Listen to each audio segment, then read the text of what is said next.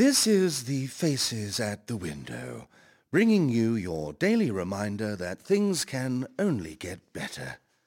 Yes, they can only. If you like us and want us to stay productive and alive, please consider telling your friends about us, tweeting and Facebooking and all that.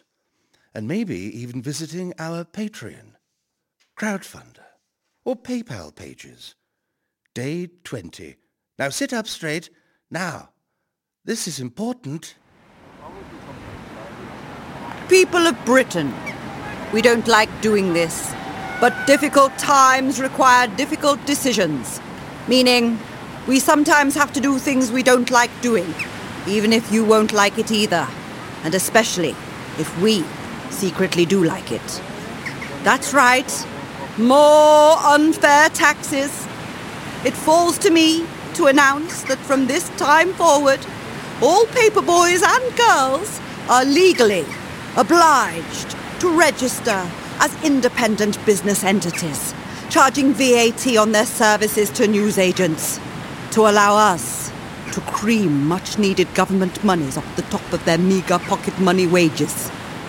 However, because we are a government which is all about giving something back to the people. In return, all government ministers undertake a commitment to remember to wash their hands whenever they use the toilet. It's the least we can do. And it's all we can do. And now we go live to Hillary Axis with the rest of the news. Hello everybody at home. Hillary Axis here, live in Strasbourg for BBC Radio. The crowds are gathering around me now as we wait in earnest for Clifford Dendron, the spokesperson for the youngest ever plaintiff in a European court to give us the court's verdict in this extraordinary case. And, and here he comes now. Good Lord. He seems to have a ukulele with him. Is Mr. Dendron about to give his report in song? Well, here I am, standing outside the court of human rights, where an erudite baby has been battling all night.